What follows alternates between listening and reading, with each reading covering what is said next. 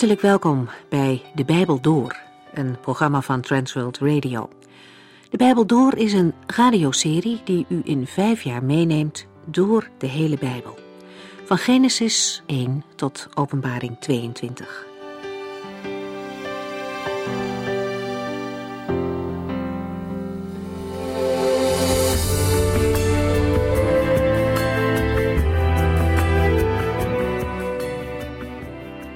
Ook vandaag kunt u luisteren naar wat de apostel Johannes geschreven heeft.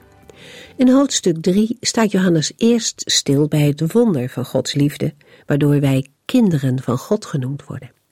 En, zegt Johannes, we heten niet alleen zijn kinderen, we zijn het ook. Dat is echt waar. God erkent ons als zijn kinderen. Het evangelie van Johannes begint ook met deze blijde boodschap allen die Christus aanvaard hebben, heeft Hij het recht gegeven kinderen van God te worden. Door geloof in Zijn naam worden zij opnieuw geboren. Gelovigen zijn opnieuw geboren in de familie van God. En dat maakt meteen ook scheiding met degenen die niet tot de familie van God behoren. Zij begrijpen niet wat het betekent om een kind van God te zijn, omdat ze God niet kennen. Het kind zijn van God is niet voor later, het geldt nu al. Zodra iemand de Heer Jezus aanneemt als verlosser, wordt hij als een kind van God en opgenomen in het huisgezin van God. In vers 2 gaat Johannes een stap verder en spreekt hij over wat we zullen worden. Als Christus komt, zullen ook wij zijn zoals Hij is. Dat kunnen we ons nu natuurlijk nog niet goed voorstellen hoe dat zal zijn, maar dan zullen we Hem zien zoals Hij werkelijk is. Als we daarover nadenken en deze hoop voor ogen houden, dan heeft dat invloed op ons dagelijks leven.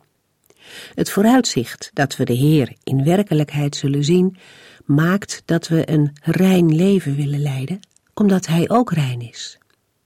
Als we Hem lief hebben en er naar uitkijken om straks bij Hem te zijn, dan kan het niet anders dan dat we een afkeer van zonde, van verkeerde dingen krijgen.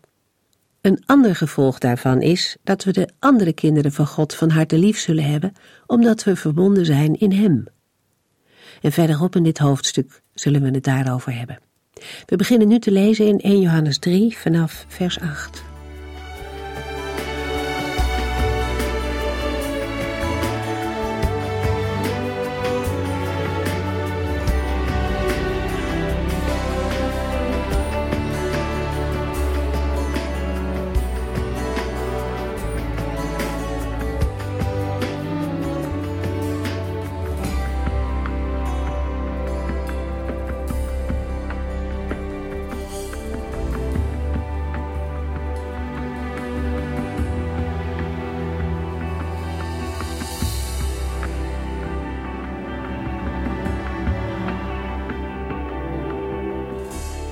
Vorige uitzendingen is de apostel Johannes vanaf 1 Johannes 2 vers 28 ingegaan op het komende wereldeinde en de daarmee verbonden parousia of wederkomst van de Heer Jezus Christus. De gedachte aan de parousia van Christus stemt tot diepe nederigheid en ernst, maar tegelijk ook tot grote blijdschap. Het uit God geboren zijn beweegt een gelovige en toegewijd christen tot een leven in rechtvaardigheid. Zo'n leven spoort aan tot strijd tegen de zonde en dringt aan tot de onderlinge liefde tussen broeders en zusters in Christus. Aan het geloof en het leven van Gods kinderen wordt de scheiding openbaar met de kinderen van de duivel. In 1 Johannes 3, vers 8 lazen we maar wie blijft zondigen, bewijst daarmee dat hij bij de duivel hoort, die nadat hij voor het eerst gezondigd had, altijd is blijven zondigen. Maar de Zoon van God is gekomen om aan de activiteiten van de duivel een einde te maken. Uit het doen van rechtvaardigheid blijkt of iemand rechtvaardig is. In Johannes 2, vers 29 hebben we dat gelezen. We lazen omdat wij weten dat God goed en rechtvaardig is, mogen wij terecht aannemen dat alle mensen die doen wat goed en rechtvaardig is, kinderen van God zijn. Als een gelovige in Christus blijft, hij die de volmaakte rechtvaardigheid is, mogen wij terecht aannemen dat hij of zij ook rechtvaardig is. Dat wil zeggen, hij of zij brengt als gelovige de rechtvaardigheid in praktijk. De tegenstelling tussen rechtvaardig en onrechtvaardig wordt toegespitst in de tegenstelling tussen Christus en de duivel. De duivel is de bewerker van alle leugen en zonden. We lazen in vers 8 over de duivel dat hij, nadat hij voor het eerst gezondigd had, altijd is blijven zondigen. En dat de Zoon van God is gekomen om aan de activiteiten van de duivel een einde te maken.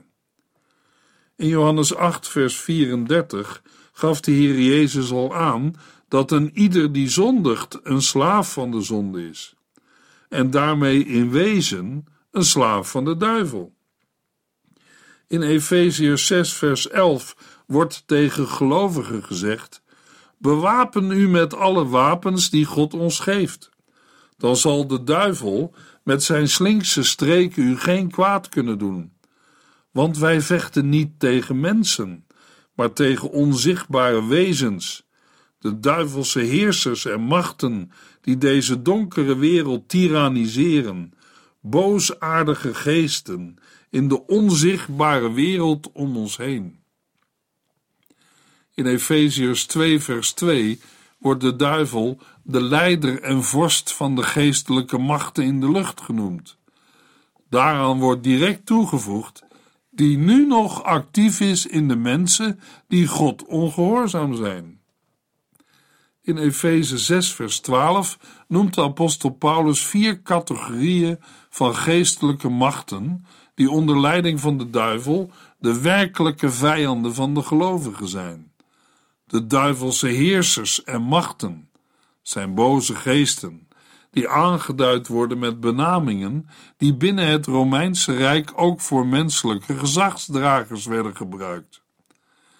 De term heerser of wereldbeheerser werd in de literatuur van de rabbijnen gebruikt voor wereldveroveraars voor de doodsengel en voor de Satan.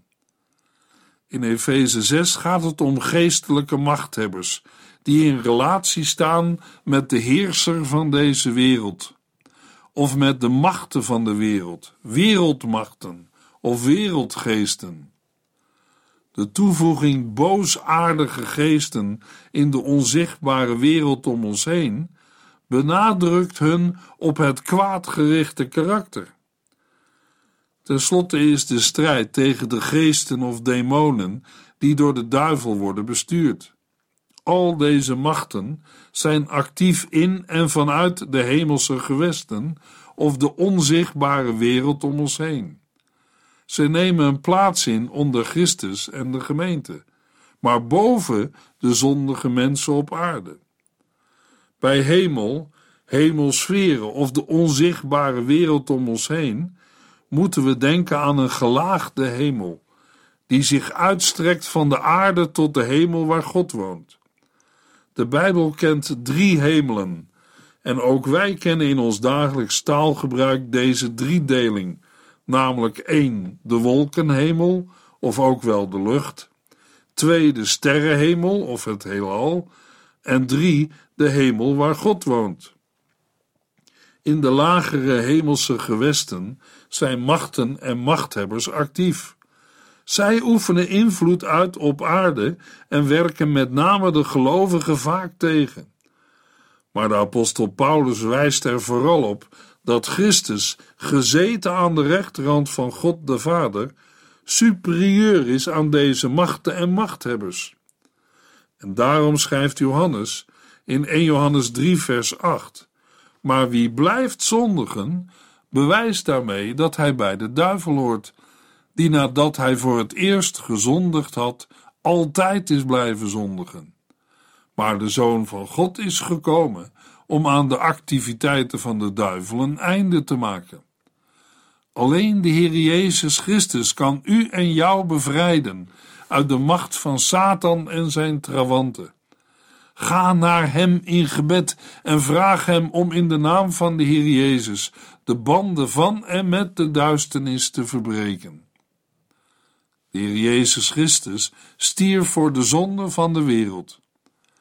Johannes de Doper roept in Johannes 1, vers 29: Kijk, het offerlam van God, hij neemt de schuld van de wereld op zich.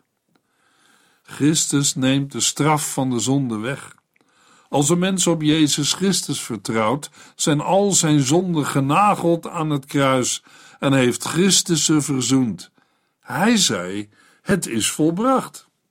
Al in het Oude Testament, in Micha 7, vers 18 tot en met 20, lezen we over de Heere die de zonde vergeeft.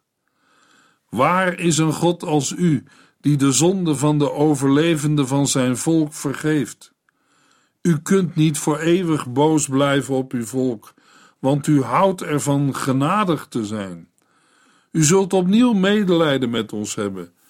U zult onze zonden vertrappen onder uw voeten. Ja, u zult ze allemaal in de allerdiepste zee gooien. U zult ons zegenen, zoals u Jacob lang geleden hebt beloofd. En u zult ons uw goedheid tonen, zoals u onze voorvader Abraham hebt toegezegd. Allereerst zijn deze beloften voor het volk Israël, dat zich verootmoedigt voor de Heere, de God van Israël. Maar er is meer. Het noemen van de naam van Abraham, de vader van alle gelovigen, tegen hem heeft de Heer in Genesis 18, vers 18 gezegd: Want uit Abraham zal een groot volk voortkomen, en hij zal voor alle volken een zegen zijn. Hoe kan Abraham een zegen zijn voor alle volken? In de Heer Jezus Christus. En dat grote volk is zijn gemeente, bestaande uit Joden en niet-Joden. De schare die niemand tellen kan uit Openbaring 7, vers 9. En daarom mag ook een nieuwtestamentische gelovige delen in de goedheid die de Heer heeft toegezegd aan het nageslacht van Abraham. U zult onze zonden vertrappen onder uw voeten. Ja, u zult ze allemaal in de allerdiepste zee gooien. Het is door Christus volbracht op het kruis van Golgotha. In Christus ben ik een nieuwe schepping. Halleluja! 1 Johannes 3, vers 9. Wie uit God geboren is, zondigt niet, omdat de levenskracht van God in hem is. Hij kan niet doorgaan met zondigen, omdat God zijn vader is. Johannes stelt de zaken zwart-wit. Ieder mens hoort bij één van de twee volgende categorieën: tot het licht of tot de duisternis, tot God of tot de duivel. Dat zal niet iedere luisteraar direct beamen, maar het is wel wat we in de Bijbel vinden en ook uit de mond van de Heer Jezus horen. Bijvoorbeeld in Matthäus 12, vers 30. Wie niet voor mij is, is tegen mij. Wie mij niet helpt om mensen te verzamelen, jaagt ze uiteen. In Marcus 9, vers 40 lezen we hetzelfde op een andere manier. Wie niet tegen ons is, is voor ons. De hele eerste brief van Johannes spreekt over het begin van het christelijke leven als over een geestelijke geboorte die door de Heere is bewerkt, een geboorte van bovenaf. Door de Heere is in de gelovige nieuw leven verwekt, hetgeen een nieuwe manier van leven met zich meebrengt. Dat nieuwe leven groeit en draagt vrucht. Een gelovige groeit op van een geestelijke baby tot een volwassen gelovige in Christus. Maar de oude en nieuwe natuur in een gelovige bewerken een innerlijke strijd, een geestelijke strijd. Er is de zuigkracht van een zondige wereld. Er zijn verleidingen en verzoekingen van Satan en zijn trawanten. En er is de innerlijke strijd in de gelovigen van de oude tegen de nieuwe natuur. De apostel Paulus schrijft erover in Romeinen 7, vers 14 tot en met 25, waar we lezen: Wij weten dat de wet van God een geestelijke zaak is. Maar ik ben een mens van vlees en bloed, die onderworpen is aan de zonde. Mijn doen en laten zijn voor mijzelf een raadsel, want ik doe niet wat ik graag wil. Nee, ik doe juist dingen waar ik een hekel aan heb. Ik doe dus wat ik niet wil, en daaruit blijkt dat ik het met de wet eens ben en dat ik die juist vind. Wel, dan doe ik die slechte dingen niet zelf, maar de zonde die mij beheerst. Ik weet dat ik door en door slecht ben, tenminste, wat mijn oude natuur betreft. Ik kan het goede niet doen, ik wil het wel, maar ik kan het niet. Hoewel ik het goede wil, doe ik het niet. In plaats daarvan doe ik het slechte, en dat wil ik nu juist niet.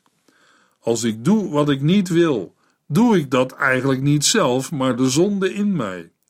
Zo ervaar ik steeds weer: als ik het goede wil doen, kan ik het niet laten het slechte te doen. In mijn diepste wezen wil ik heel graag doen wat Gods wet van mij vraagt.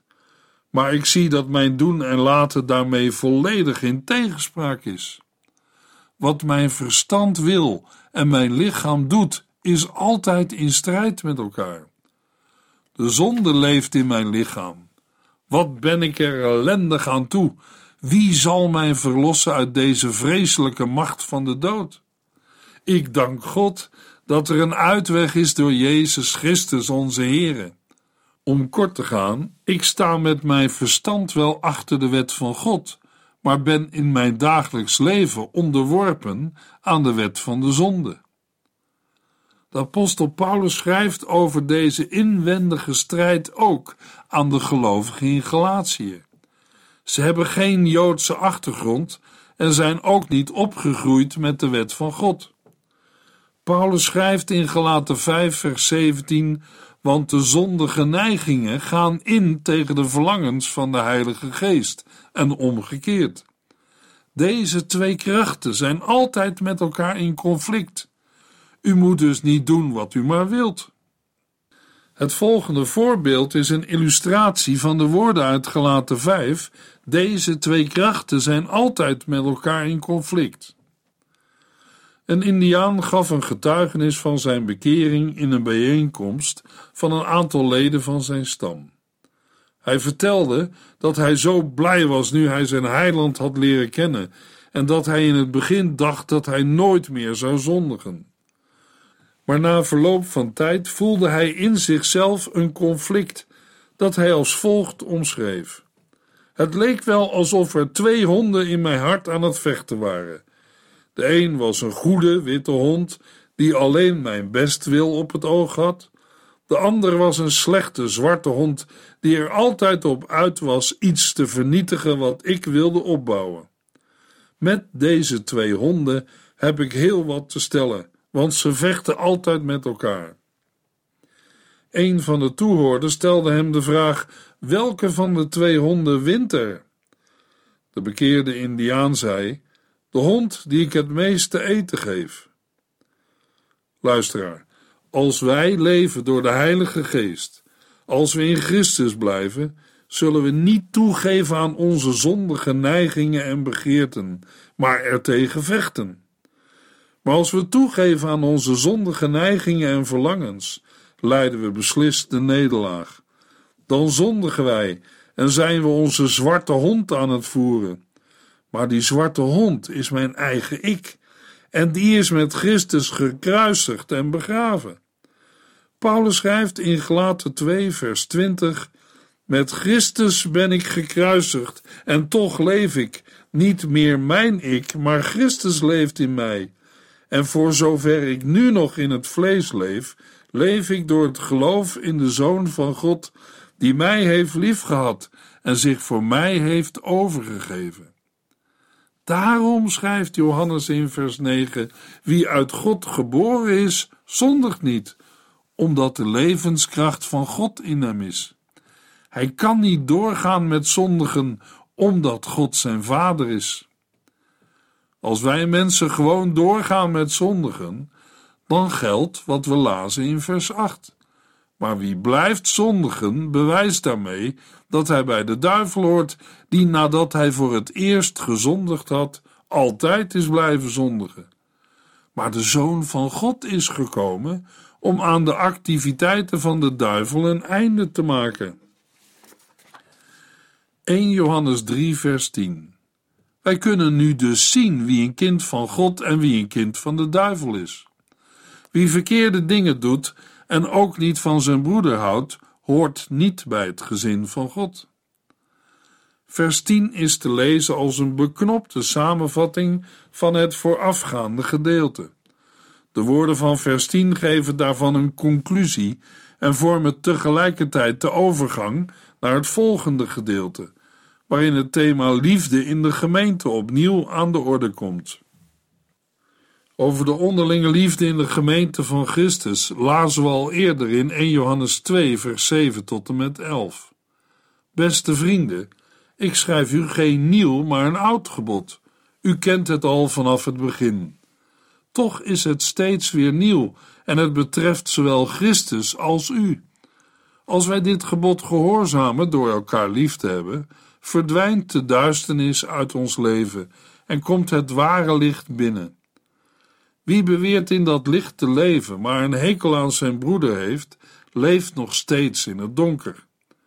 Maar wie van zijn broeder houdt, leeft in het licht en gaat zijn weg zonder te struikelen. Wie een hekel aan zijn broeder heeft, leeft in het donker en weet niet waar hij loopt. Omdat het donker is, kan hij niet zien. Met de woorden van 1 Johannes 3, vers 10 komt de apostel Johannes nu weer terug bij zijn woorden uit 1 Johannes 2. Uit het gedrag van de gelovigen wordt duidelijk aan welke kant ze staan. Behoren zij tot de kinderen van God of tot de kinderen van de duivel? Het verschil komt tot uiting in het wel of niet doen van wat goed en rechtvaardig is. Hier met name gezien als het liefhebben van de medegelovigen. Met de woorden: wie verkeerde dingen doet en ook niet van zijn broeder houdt, hoort niet bij het gezin van God, stelt Johannes de samenvatting in negatieve zin. Daarbij heeft hij mogelijk de dwaalleraars in gedachten. Zijn woorden doen denken aan de woorden van de Heer Jezus in Matthäus 7, vers 15 tot en met 20, waar we lezen: Pas op voor valse profeten. Zij komen naar u toe en doen zich voor als onschuldige schapen. Maar in werkelijkheid zijn het verscheurende wolven. Aan hun doen en laten kunt u zien wat zij zijn, zoals men een boom kan herkennen aan zijn vruchten. U hoeft aan doornstruiken geen druiven te zoeken en aan distels geen vijgen. Als u wilt weten of een boom goed of slecht is, kijk dan naar zijn vruchten. Aan een goede boom komen geen slechte vruchten en aan een slechte boom geen goede. Alle bomen waar geen goede vruchten aankomen, worden omgehakt en verbrand. Ik bedoel dit. Aan zijn doen en laten kunt u zien hoe iemand is. Niet alle mensen die heren tegen mij zeggen, komen in het hemelse koninkrijk. Want daar komt u alleen als u doet wat mijn hemelse vader wil. En dit laatste staat op vele plaatsen in de Bijbel. Een bekend gedeelte uit het Oude Testament is Micha 6 vers 8, waar we lezen: De Heere heeft u laten weten wat goed is en wat hij van u verwacht hij wil niet anders dan dat u eerlijk en rechtvaardig bent en uw best doet liefde te bewijzen en als een nederig mens leeft met uw God. In Hosea 12 vers 7 horen we de Heere tegen zijn afgedwaalde volk Israël zeggen: Ga toch terug naar God, laat uw leven leiden door het principe van de liefde en rechtvaardigheid. En verwacht altijd veel van Hem die uw God is. Johannes geeft in vers 10 geen abstracte bespiegeling, maar zegt: In het gewone leven vertoont een kind de kenmerken van zijn afkomst, en dat is ook zo in het geestelijk leven. De kinderen van God en die van de duivel bezitten hun eigen kenmerken. Onrechtvaardigheid is een kenmerk die niet bij God hoort, maar bij de duivel. Johannes zegt het duidelijk in 1 Johannes 3, vers 7 en 8. We lezen het nog een keer. Laat u door niemand iets wijsmaken, vrienden. Een rechtvaardige is iemand die rechtvaardig leeft, zoals ook Christus rechtvaardig is. Maar wie blijft zondigen, bewijst daarmee dat hij bij de duivel hoort, die nadat hij voor het eerst gezondigd had, altijd is blijven zondigen. Maar de Zoon van God is gekomen om aan de activiteiten van de duivel een einde te maken. 1 Johannes 3, vers 11. Want u hebt vanaf het begin gehoord dat wij elkaar moeten liefhebben. Het verschil tussen de kinderen Gods en zij die de duivel tot vader hebben, wordt in vers 11 uitgewerkt. De beginwoorden zijn zo goed als gelijk aan de beginwoorden van 1 Johannes 1, vers 5. In de Griekse tekst lezen we het letterlijk, omdat dit de boodschap is die u vanaf het begin hebt gehoord, dat wij elkaar moeten liefhebben. De boodschap, die ook het gebod van de liefde omvat, is niet nieuw en verkondigt ook geen nieuwe dingen. Vanaf het begin van hun leven als christen hebben de gelovigen gehoord dat ze elkaar moeten liefhebben. Dat liefhebben betreft in de eerste plaats de medegelovigen. De opdracht daartoe is afkomstig van de Heer Jezus zelf. We lezen het in Johannes 13, vers 34 en 35. Dit is een nieuwe opdracht die ik jullie geef. Heb elkaar lief. Heb voor elkaar net zoveel liefde als ik voor jullie heb. Aan de onderlinge liefde zullen de mensen zien dat jullie mijn leerlingen zijn. 1 Johannes 3, vers 12. Wij moeten niet zijn als Kain, die bij de duivel hoorde en zijn broer vermoordde.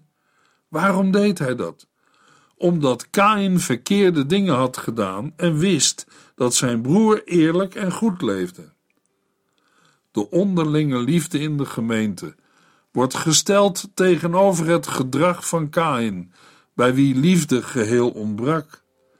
Het is de enige keer dat Johannes een persoon uit het Oude Testament met name noemt. In de volgende uitzending lezen we 1 Johannes 3, vers 13 tot en met 17.